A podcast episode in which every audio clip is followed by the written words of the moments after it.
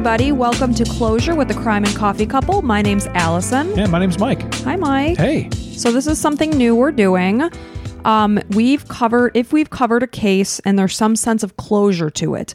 If a trial has happened, if someone is caught, if somebody confesses, we're going to try to loop back around, do a quick summation of the case with the updated information. Yeah. So this is the first one, time we're doing it. Uh, we will not be doing any of our typical banter because technically it is a bonus episode. It's not taking away any of our usual episodes.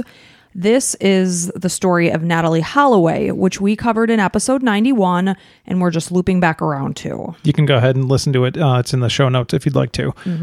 So we're just going to jump right into this. So to summarize what happened in the Natalee Holloway case, on Thursday, May 26, 2005, Na- Natalee Holloway was 18 years old and she had just graduated from Alabama's Mountain Brook High School. She traveled with her school, her senior class, to Aruba to celebrate their senior trip. So the group consisted of 124 students and seven adult chaperones. They checked into the Holiday Inn near the northern end of the island, and during the trip, the group spent their days as a group of teenagers would at the beach. They were at the beach during the day, they would come back into the hotel, nap, shower, get ready for dinner, and then have drinks afterwards. The trip was very uneventful until the last night.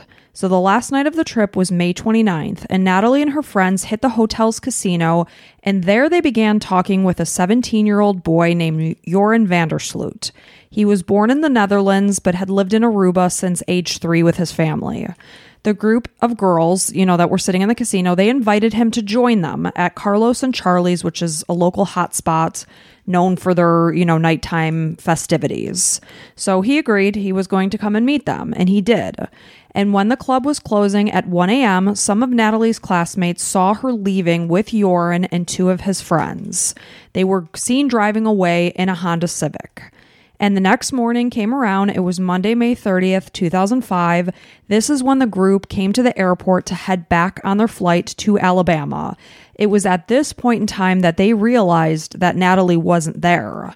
Initially, they thought she had overslept, and all they could think in their head was, oh man, her mom's going to be so mad she doesn't make this flight. They didn't think it was anything serious. But of course, Natalee's mom got word of the situation. She panicked and like any parent would. So the whole family, basically, um, Natalee's mom and dad were divorced. Natalee's mom was remarried at the time. They all came to Aruba to figure out where is Natalee.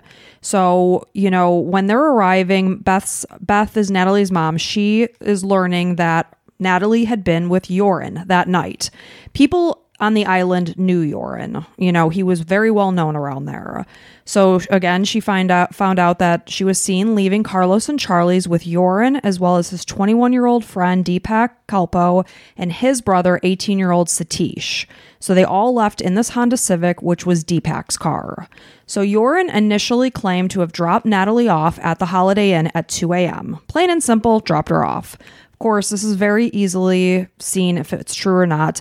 They checked the hotel's surveillance video. There was absolutely no sign that Natalee ever came back. So this was very quickly shown to be false. So now it's time that he needs to change his story for a second time. So he said that they drove around and they went to a nearby lighthouse. But lighthouse security later disproved this story. They were never seen there. Too bad for cameras, huh? Right? Or a good thing for cameras. Yeah, for his sake. So he is now changing his story for a third time, and he claimed that they had gone to the beach because Natalee wanted to see the sharks. And Deepak and Satish dropped them off at the beach. So, according to Joran, they walked along the beach, they held hands and kissed. He said he had to get home. He had an early class um, the next day. So he called, and Satish came to the beach and got him. He left Natalee at the beach. She was alive and well and claimed, well, something must have happened to her after I left. So then on June 9th, 2005, Joran, Deepak, and Satish ended up getting arrested.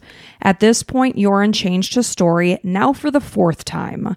He said that Deepak and Satish dropped him off at the beach, but Natalee was so intoxicated that he had just had it. He was going to leave. He just walked home and left her there, intoxicated. So, and then at that point, three weeks passed. The Kalpoe brothers ended up being released on July 4th, 2005. They did get rearrested on August 26th. There was no explanation as to why they were rearrested. So Joran provided a statement that said that he and Natalee were at the beach and he was trying to sexually fondle her. At the time, she was in and out of consciousness. Wow, that's a big difference from the beginning. Yeah, so his story is changing as quick as the wind is shifting. So Joran was released from prison on August 31st. The Kalpoe brothers were released the next day. Uh, at the time, there was no body, there was no evidence, so they couldn't hold them. So nearly five years went by, and Joran's just living his life free, even though everyone knows he has something to do with this.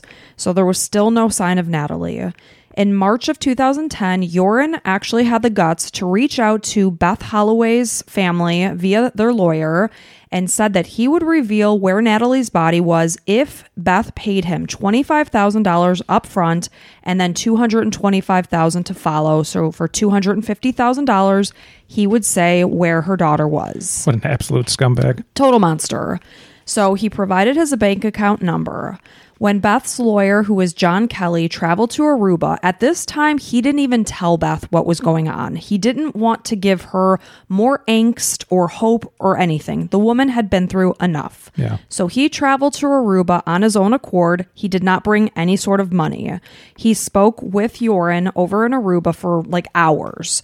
And then when Joran found out that he had no money and no intention of paying him at that moment, he got very agitated. Basically, got no money at all at that point. Just basically said that Natalee's body is nearby, and that's the extent. So after this meeting, he contacted, when I say he, Kelly contacted the FBI to set up some sort of a sting operation. So Beth sent Joran $100 to test if the bank account number he had given was actually legit.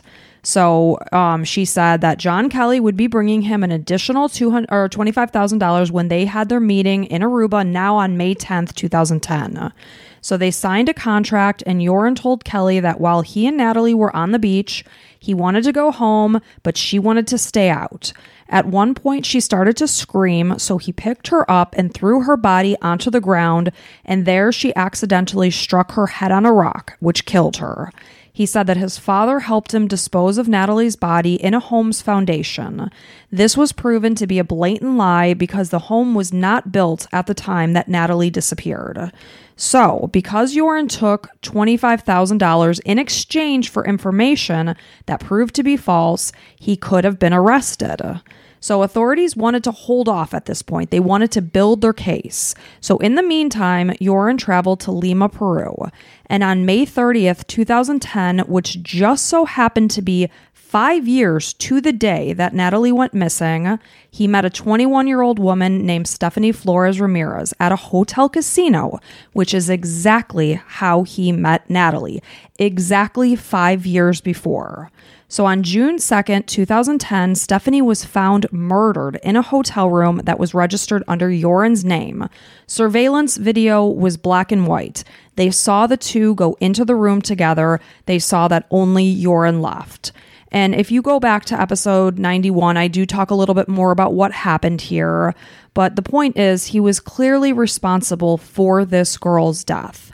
And the fact that it happened on the anniversary of Natalee's disappearance, I- I don't know what that means. Yeah, you got to think it's calculated. You have to think it was like he was getting some sort of sick pleasure out of that. Yeah. It's it's just too much to even wrap your head around. So when Stephanie's body was discovered, there was so much blood that investigators initially believed that she had actually been stabbed to death.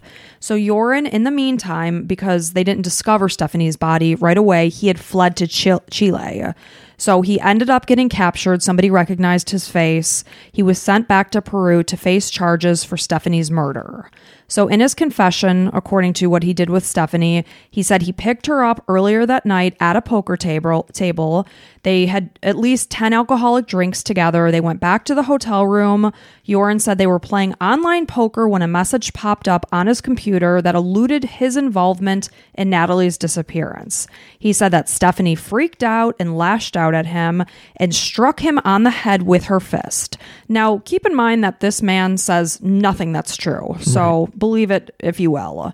So he said that on impulse, he hit her on the top of the nose with his right elbow and then strangled her for a minute. Yeah, I love my impulse is the same. Anytime I get hit by somebody, just go ahead and strangle them Just to death. strangle her to death. Yeah, it makes complete sense. So he said he removed his shirt, put it over her face, and pressed it hard until she died. And again, there was so much blood that they thought she had been stabbed to death. Mm-hmm. So on June 27th, 2010, Joran was also indicted on the US in the US, excuse me, for wire fraud and extortion for the money that he took from Beth, Natalee's mom. So on January 11th, 2012, Joran pleaded guilty to murdering Stephanie Flores. On January 13th, 2012, he was sentenced to 28 years in prison, which is two years shy of the 30 year maximum sentence that you can get in Peru, in order to pay $74,500 to Stephanie Flores' family. He was then sentenced to another 18 years in prison in Peru for drug smuggling. He'll be, at that point, would have been in prison till 2045 because a prison term, now this one says it, in Peru it can't exceed 35 years. So 30 to 35 years is the max sentence. So now we're fast forwarding to where we are now. So this actually came out to everybody on about the 18th or 19th, but it was actually October 3rd, 2023, which was nearly or more than two no, nearly two decades. It had been eight, more than 18 years.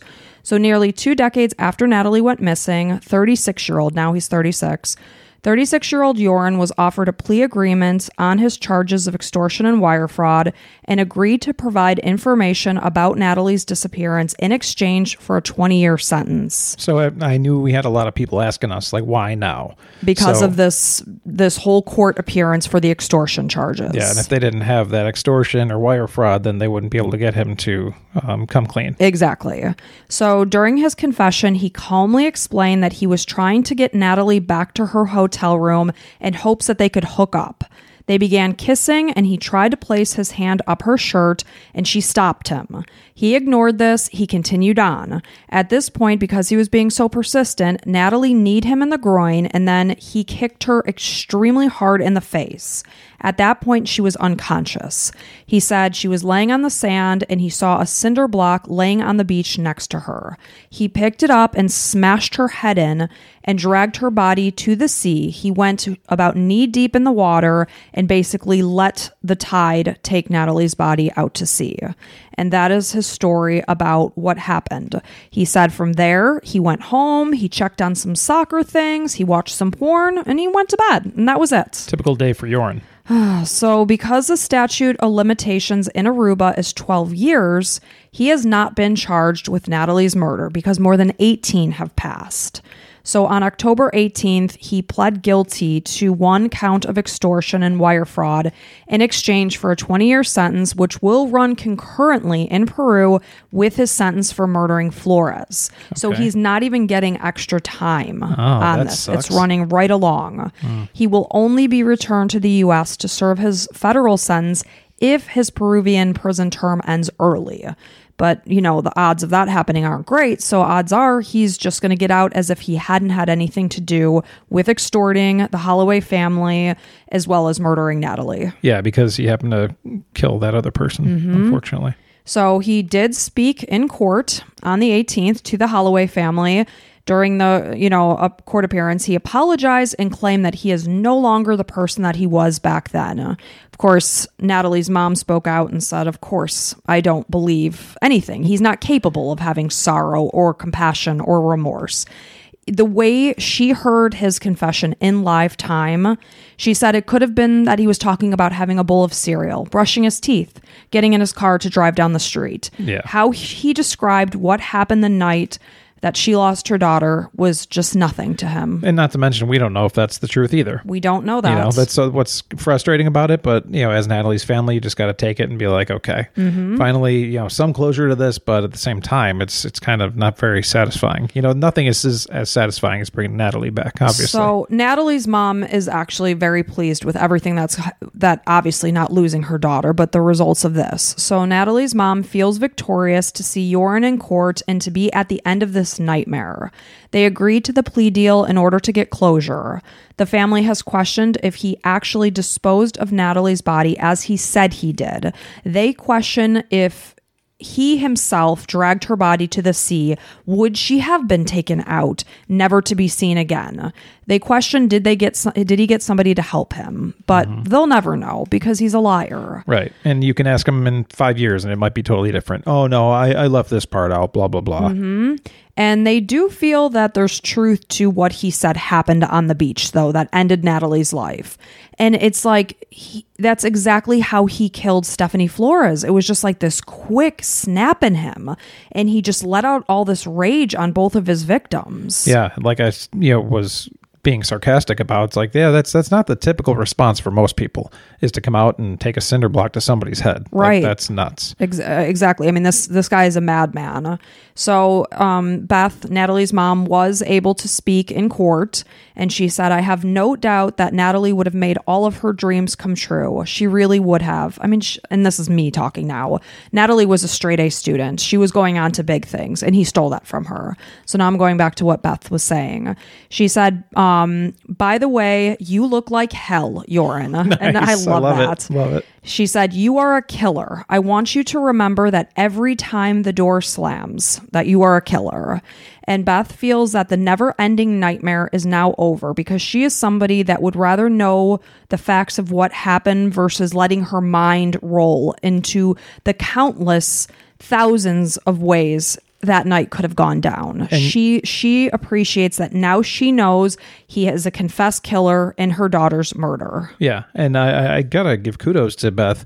I think it's really smart of her to say every time that door closes, think you're a killer. You know, Mm-hmm. he, she kind of gave him uh, you know something, some kind of a trigger to Right. think back to the situation. Every time that gate closes to lock you in, like the animal that you are, think I'm a killer. Yes. And she said she focused on two touch points that because he has no conscience and he has no remorse, she picked the two things that may have maybe struck a chord with him. How the one was his looks. Yep. The second was his daughter. Oh. Because he did have a daughter. He actually got married while he was in prison in Peru and they did have a baby.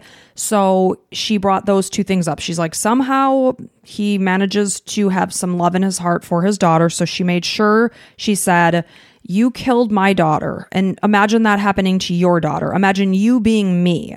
So she picked those two because how do you reach the the heart of a madman? I would want to talk to a psychologist beforehand and see, be like, okay, based on this guy's profile, Mm-hmm. how can I get into his head? How can I strike a chord with this lunatic? Yeah. So she feels very satisfied that there's no longer questions. Did Joran do it? Did something else happen to Natalee? She knows that he's it's come out of his mouth. He did this to her. They'll never have their daughter back. They'll never recover her body. But she can finally have this story in her head stop because for 18 years she has suffered day and night about the what ifs what what happened to my daughter so it is a sense of closure even though none of these cases result in ever having the person you love back Yep. so that is our first edition of Closure with the Crime and Coffee Couple. We appreciate you guys for stopping in and taking a listen. And again, if you do want to hear the full episode, Mike will link uh, episode 91 in the show notes. let me know uh, let us know what you think of this uh, format you know and if there's any other um, follow-ups that you'd like to hear because we're all ears Right. And the whole thing is is that we are tr- we try our best to stay on top of things, but it's a chaotic life and we're also full-time parents full-time, Full-time workers, and full-time um, crime and coffee couple Yeah, so we're doing the best we can, and I know I'm not good about keeping up with news. So if you guys hear one of our cases have gone to trial and gotten sentencing, please let us know. We appreciate it. And like Mike said, let us know what you think of this one. And until next time, bye.